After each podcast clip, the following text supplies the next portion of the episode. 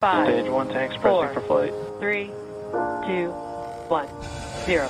Ignition. and Liftoff. launch of the SpaceX Falcon 9 rocket. Being the first woman, it is important, right? Because role models are really important, and I've come to understand that. But coming up through the system, I, I never really thought about it. It's just work hard, do your best. Launch directors go for launch. It is my pleasure to welcome to today's program Holly Ridings, Chief Flight Director at NASA.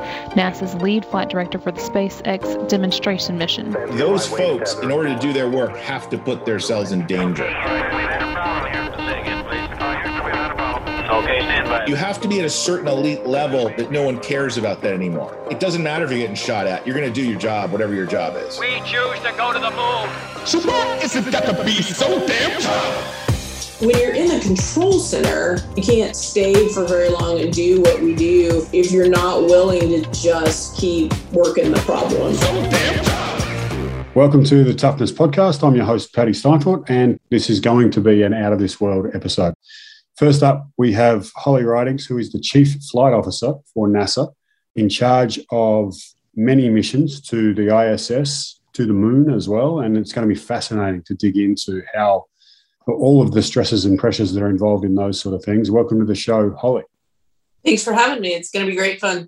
It is going to be great fun. And that's partly because you're joining you on the show is a long time, I would call a friend of mine, a collaborator, someone who I met at uh, the University of Pennsylvania back in the day when we were both doing academic things. And he invited me to this thing called the Mission Critical Teams Institute, which I was like, I don't know what that is. And now that I do, you've probably heard me mention it on the show a thousand times.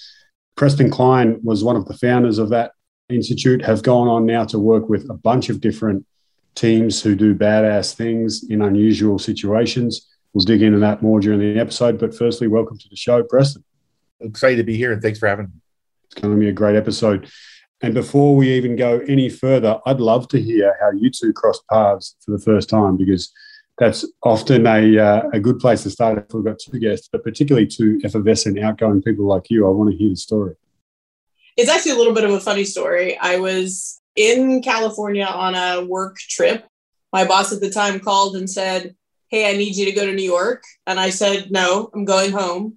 I've been gone for a while. I've got a little kiddo. And he said, I need you to go to New York. And of course, then I said, Yes, sir. So I fly, you know, red eye, end up in New York, you know, two in the morning. And the next morning, I find myself on this bus, and we end up at the fire department of New York where they train. And I'm still thinking, like, where am I? But there's there's other NASA people. So that my premise was, okay, there's other people that I work with that are going to be there. I'm going to do some bonding with them.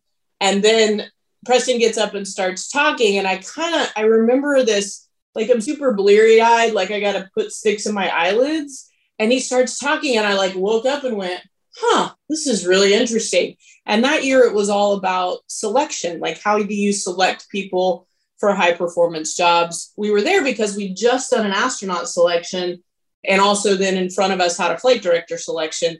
And so through a, an Army astronaut had been hooked up with Preston and the, the Mission Critical Team Institute. And so it was a revolution in my mind of people who do similar things but aren't necessarily space people right up until then it had all been space space you know you do development you do training you talk to space people and after about an hour i thought wait a minute all these people in this room are just like me we're trying to solve all the same problems and it literally was like sort of my second origin story where my leadership and how i look at the world started to completely change so I am a big fan, uh, friend, and fan of MCTI and Dr. Preston Cline. The only thing I would add to that was I got connected to you guys through Dr. Dawn Kernagis, who I think is now at UNC. And Dawn is one of the many things that she's done is that she was one of the scuba divers that live for long duration underwater to sort of test some of the theories around international space exploration. And she goes, she calls me one day and she goes, Hey, do you have any contacts to NASA? And I said no at the time. Says, I'll put you in touch with them. And it's one of those things you hear from people. You're like, yes, you will. Of course, yeah, sure. Yeah. Right. Yeah, sure. and sure enough, next thing I know, I'm meeting Holly and the team. So, uh, yeah, that's how that happened. That's I, I I actually think I had that kind of experience the first time I spoke to you, Preston, because you're like, oh, I should come to this thing. Uh, we have some people who Oh, I work in sport with professional athletes. You're like, oh, you know, we have some cool people. You probably learn something. I'm like, oh, okay, whatever. And then as I start to read through the list, I'm like, okay, there's there's FBI and there's Navy SEALs and there's the Air Force and there's NASA, and I'm like, I do not belong in this room. But it's an amazing community. We'll talk about that a little more as we go through the show. I think you just mentioned there the long periods of time underwater to learn what it's like to go to space. And as I was trying to rushing to get this set up right now for context, both of you know, but the listeners may not. I'm mid trip right now. I was in Europe uh, working with an Olympic team getting ready for Tokyo, and I'm now rushing back from Sweden to Paris, Paris to LA, where I'm stopping to do this episode, and then LA to Sydney, where I work with a few more national teams. And that's around about a 40 hour trip. It's not all the way around the globe, but it's about as close as I want to go. And as I was getting ready for the show, I was like, I wonder how long it takes to get to the ISS. And it turns out you have to go around, the Holly, oh, you'll correct me here, it's probably changed since whatever I read on the internet, but you have to go around the world four times so that you can dock. Like it's it's not that far north, or sorry, as in up in the air, as I thought it might be. But you have to circle the globe four times just so you can dock. And then you're going to be up there for however long it is. And so it's such an extreme profession, such an extreme set of projects that you manage, Holly. And really, really curious to dig into the effects of that on both physically and mentally and the toughness that's required for that. But before we do that, a different type of toughness is rising to be a woman in a position that you're in right now. And so curious how that starts. Because as I understood it, you you did a Bachelor of Science. How does someone who graduates with a, with a Bachelor of Science, which is a pretty, you know, it's not an unusual degree, end up being the chief flight operator of NASA? Yeah, so you know, like you said, I I went to Texas A&M. I have a Bachelor of Science, so an engineering degree, mechanical engineering. Since I was very young, I had wanted to work for NASA. I told you, you know, sort of my second origin story where I really got interested and excited about leadership. But my my first origin story is I was in the sixth grade when the Challenger accident happened, and I was watching it live, you know, in our elementary school cafeteria, and you know, so many people's reaction to that was, I don't want anything to do with space. And my reaction to that was, how do I make it better so that something like that never happens again? So I'm kind of a run towards the problem, fix it kind of person. and so, you know, ever since I was little, I wanted to work in space. So engineering seemed like a good route. And I did, you know, summer internships, you know, had an opportunity to, to meet a bunch of people in the industry, even as a student. And then I just came to the Johnson Space Center when we were beginning to build the space station. So the very beginning, this is 1998, and just sort of did the work at the ground level, um, sitting in mission control, putting the very first pieces of the space station together, and just worked my way up. I love operations. I love the team of it. I have a million questions to ask you about athletics because I, I grew up playing sports, and there's so many parallels between our team approach and you know kind of whatever it takes. And i think that operations in particular that form of engineering really resonated with me. And so after that it's just a lot of you know hard work nose to the grindstone right? And you know being the first woman it is important right? Because role models are really important and i've come to understand that. But coming up through the the system i i never really thought about it. It's just work hard do your best work hard do your best get up when it doesn't go well over and over and over again. And then you sort of find yourself there and you look around and you're like, hey, I can do this. And then, you know, you start to try to give back. There's the short version. Short version, amazing version. And I'm sure there's more to it. You mentioned the characteristic there, a part of your makeup, as they would call it in sport, or potentially personality, that that I think, but Preston, this is this question is going to go to you. It seems like it would be a a regular trait in the type of people who are part of this community, the mission critical teams community. I've listed some of them before firefighters, Navy SEALs, NASA, is that they run towards problems. Is that true, Colin? So it's here's what's interesting. so initially, that is a true statement. What we find is that some of the people running to the problem should not be running towards the problem. and so what we find is that some of the folks who seek out like drama or seek out excitement will run towards it, but they'll lock up when they get there. So you, it is an initial, sure, you got to do that, but there's also uh, some people who do that who aren't right. Right, and that and that really was potentially the genesis of the mission critical teams was that there's there used to be or there was a historical traditional way of training which was like we're gonna bang your heads hard until Yeah. if you break you break can you talk a little more about how that actually how your crew actually came to have that as your specialty like you you went from being someone who just did like wilderness camps and now you're Yeah. one of the most sought after trainers of people who do elite shit like talk us through that So what's interesting, right, is that I've talked to a bunch of professional sports teams about this, and correct me if I'm wrong, but it's still basically true. And there's exceptions to this rule, Justin Langer being one of the famous ones of going from being an athlete to a coach. That distance is often too great for people to make. And we've seen a lot of examples of people failure. Again, Justin From made a- that done from well. a great athlete to a Great coach, right? athlete Is there to a lot coach. of like Bill Belichick was an athlete, but he he didn't really break it, right? Thank so you mean like an elite me. performer to Yeah. an elite coach? That's right. Right. And so in my world, fire, technical law enforcement, special operations, NASA, everyone who was a athlete or an op, what we call an operator, is the person who, if they do well, eventually goes back to the schoolhouse to train the next generation. There's no exceptions to that rule. They don't bring in anyone from the outside. And to have any kind of gravitas or credibility, you have to have been a- an elite performer. And so the problem is, is that just because you've done a thing doesn't mean you can teach a thing. Just because you know what right looks like and feels like doesn't mean you can articulate that. And it also doesn't mean you can measure it. And so we came into being because, in partnership with many of those teams, while I was still at Wharton, getting my doctorate at the Ed School, we came, we found this gap, which is if we fail to develop the instructor cadre, the downstream effect of the teams is catastrophic but hidden. And so we had to just invest a lot of energy in trying to get that right. So that's where we came from. Right. And and you used the word catastrophic there. I'm going, to ask you to. This is the the light bulb moment for me when you were trying to explain to me what you guys do, Yeah. and I was like, yeah, sounds cool. Also sounds a little weird, but you said all of these groups have this thing in common, and you described what you define as a mission critical teams in your in your research, which to me was like, oh my god, that is what we do in sport. And kind of like what Holly mentioned, it was like, oh, these people do the same stuff just in different arenas. Can you share that with the audience? Sure.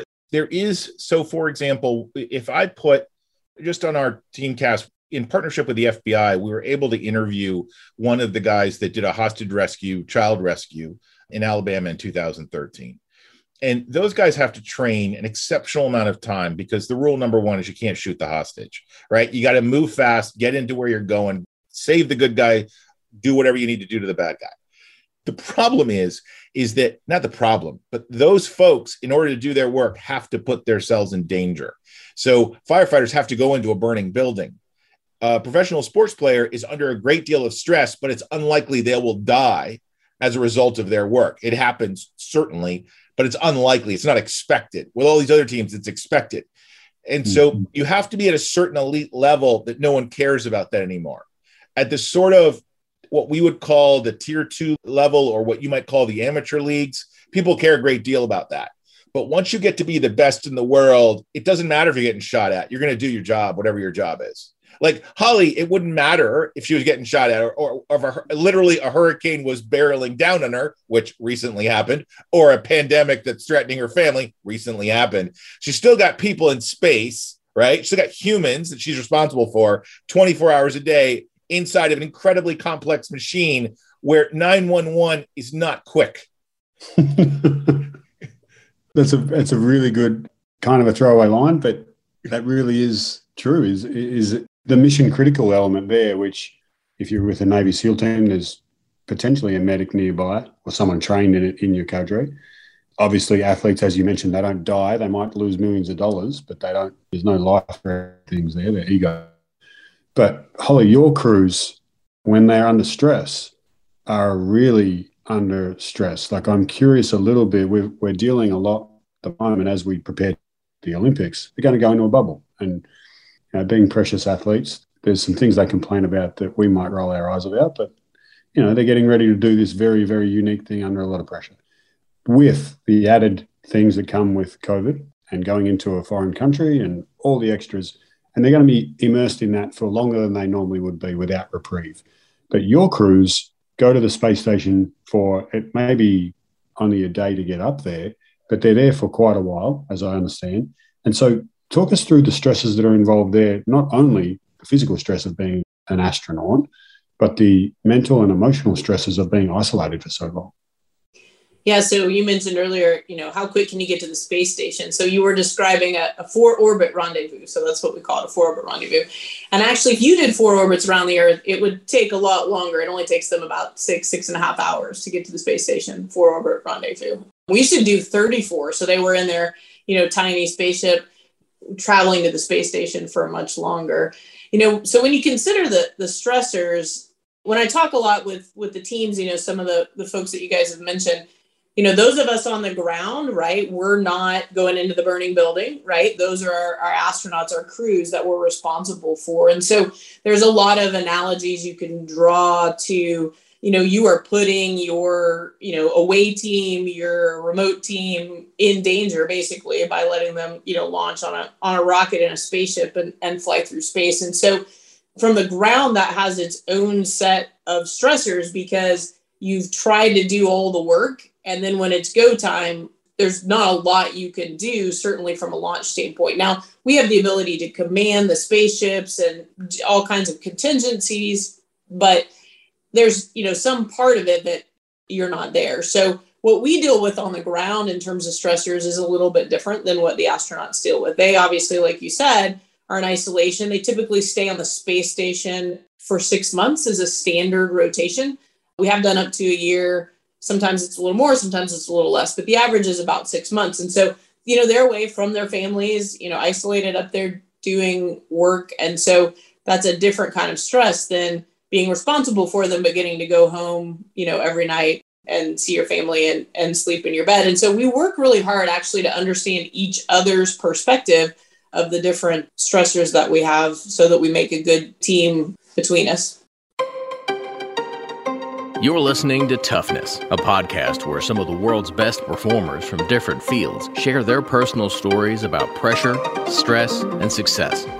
This series of interviews is a product of the Human Performance Think Tank, with thanks to the U.S. Army and Booz Allen Hamilton.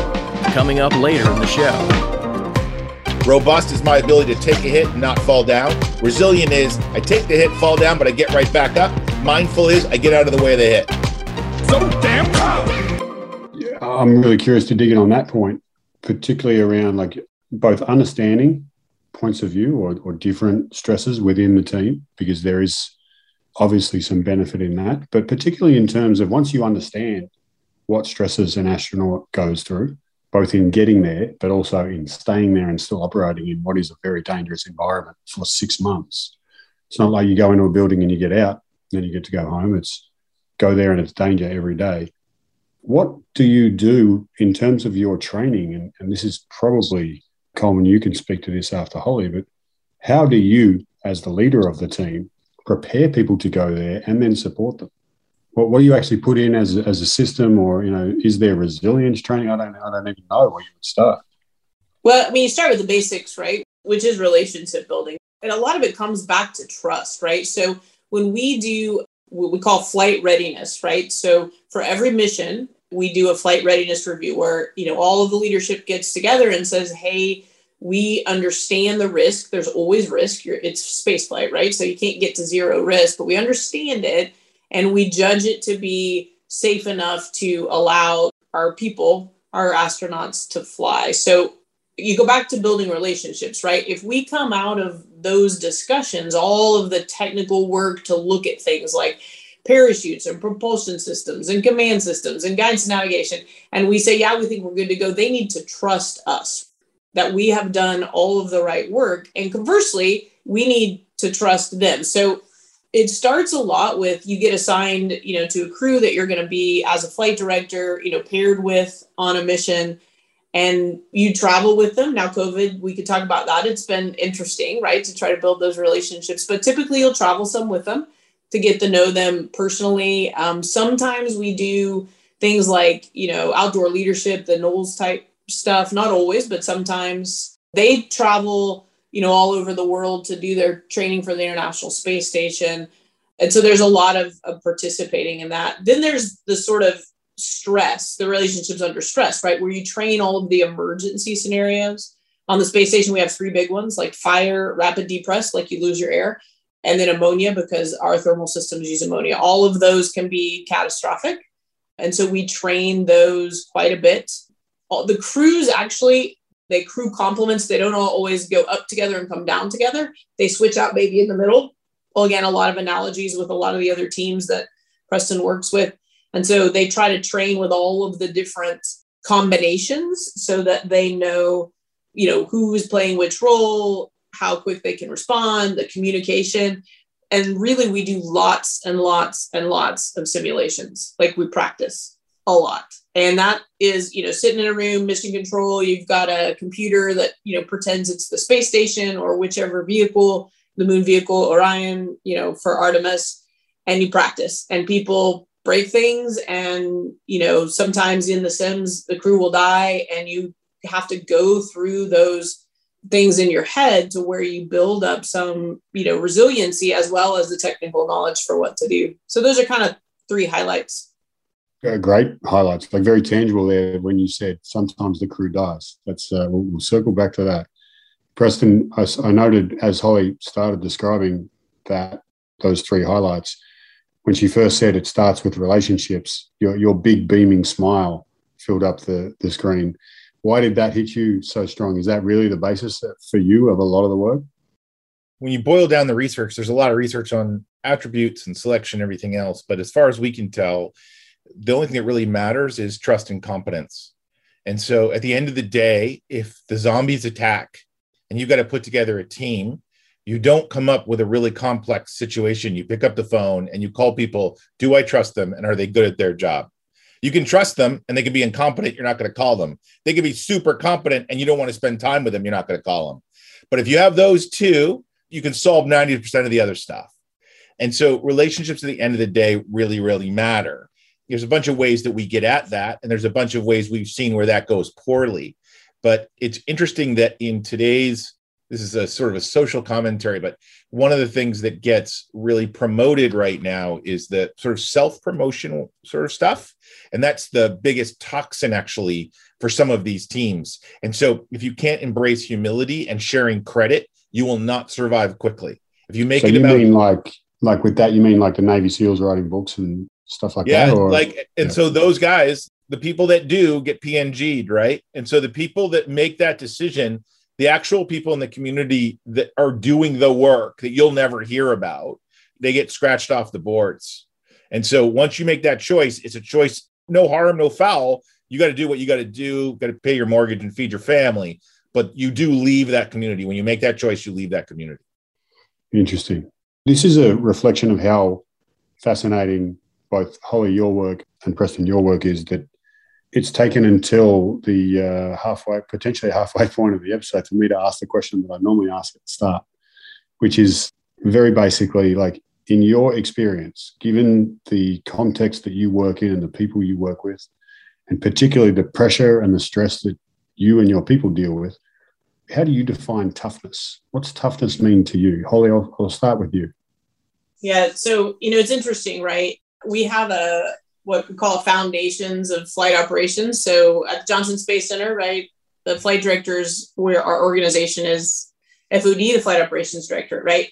And so we have a, you know, like a creed and it's, you know, discipline, competence, teamwork, you know, the things Preston was mentioning, but one of them is toughness. And it says you take a stand when you must to try again, even if it means following a more difficult path.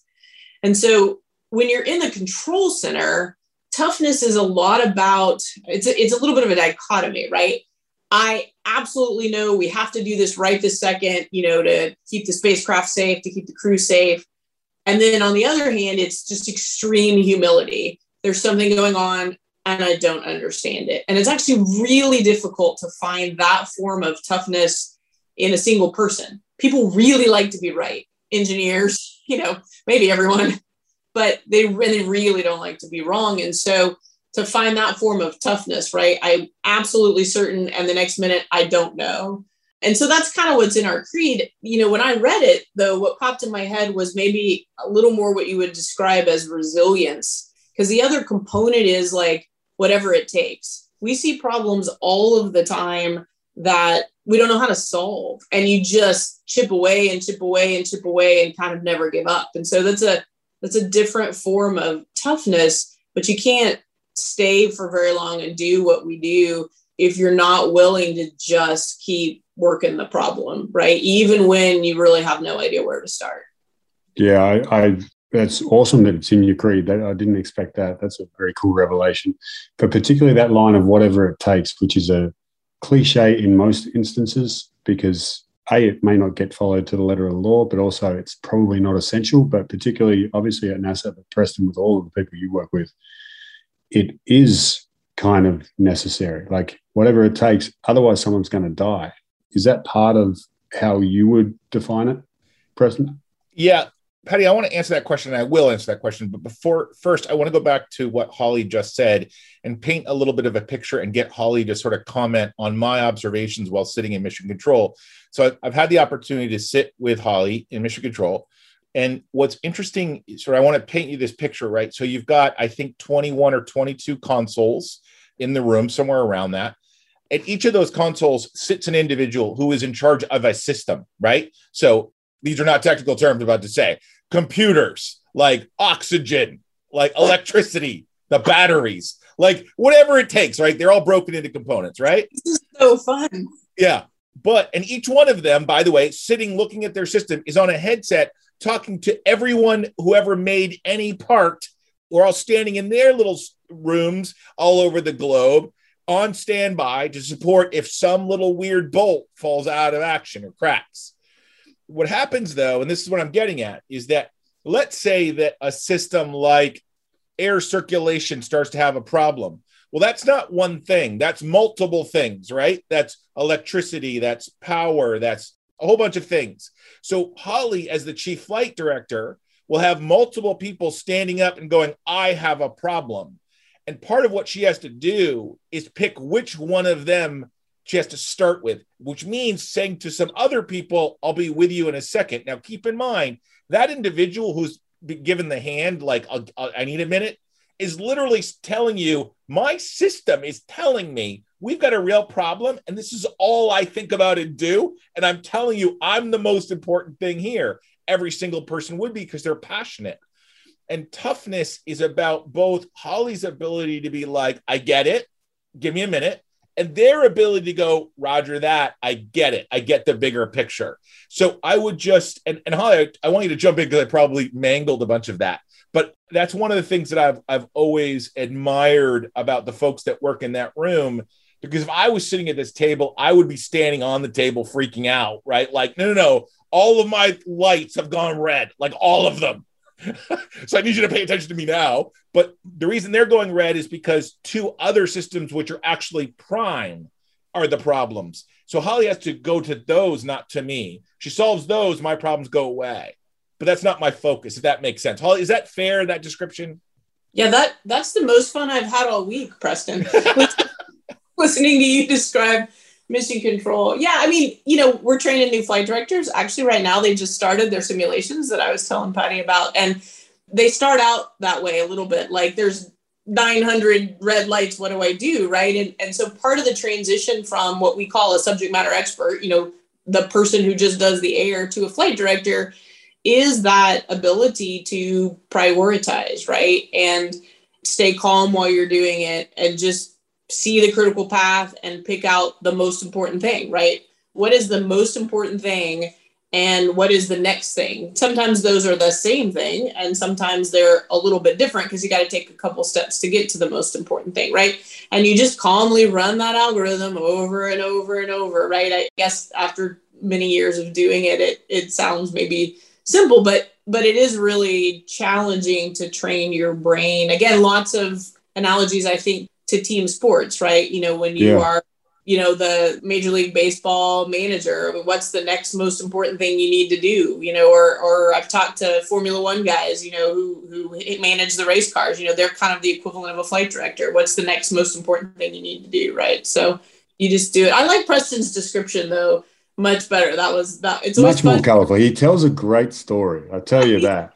Like, He's so that good is at one thing. I've never seen anyone tell a story as good as Preston. Me neither. I aspire to tell stories as good as Preston. Like Very this is kind of you. life Very goals. kind of you both. Um, Paddy, I will answer your question from my side. So Okay. a couple of things, and, and my answer is not, it's going to be a little dark, and so I'll prepare the audience for that.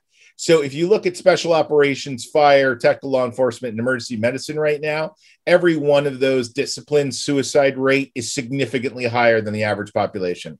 And one of the core reasons for that is toughness. And here's the paradox and the challenge, right?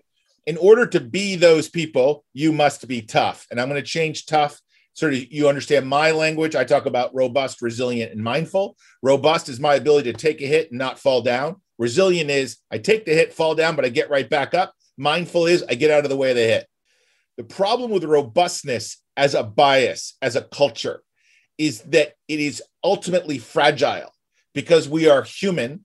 Our desire to tough it out, to just keep through the pain, is the thing that ultimately will destroy us.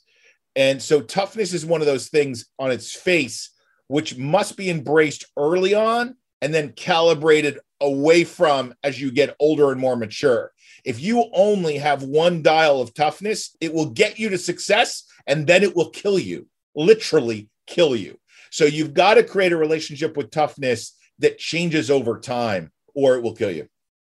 Yeah, hey Paddy, if you don't mind me jumping in, it's interesting because when I was doing a little bit of research, right, to to have this conversation with you, there some of your podcasts that talked about you know folks reaching out for help, and I thought that's great, and we have amazing resources at NASA.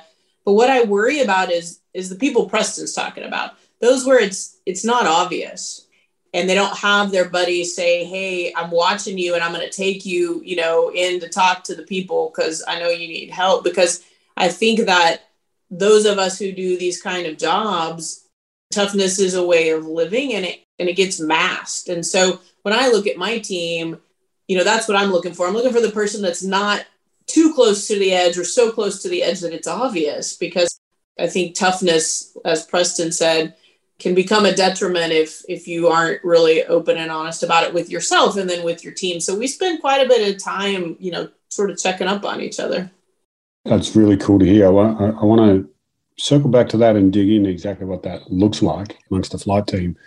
But I think you've both touched on something there that's super important. And I have a very tangible reference from the Olympic team that I was just with, talking with their captain about getting ready for a COVID Olympics and all of the bullshit that comes along with that.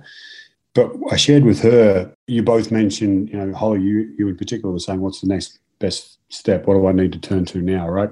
There's a saying, and you mentioned in baseball and Formula One, in the NBA development leagues, they teach a very strong message of NBA, which is next best action. And that's really a way of staying present, but also to Preston's point, the ability to accept that sometimes I just I can't do anything about this thing right now. That has to either wait or I've just it's not important. And being able to move to the next best action is part action, but it's also even more importantly acceptance.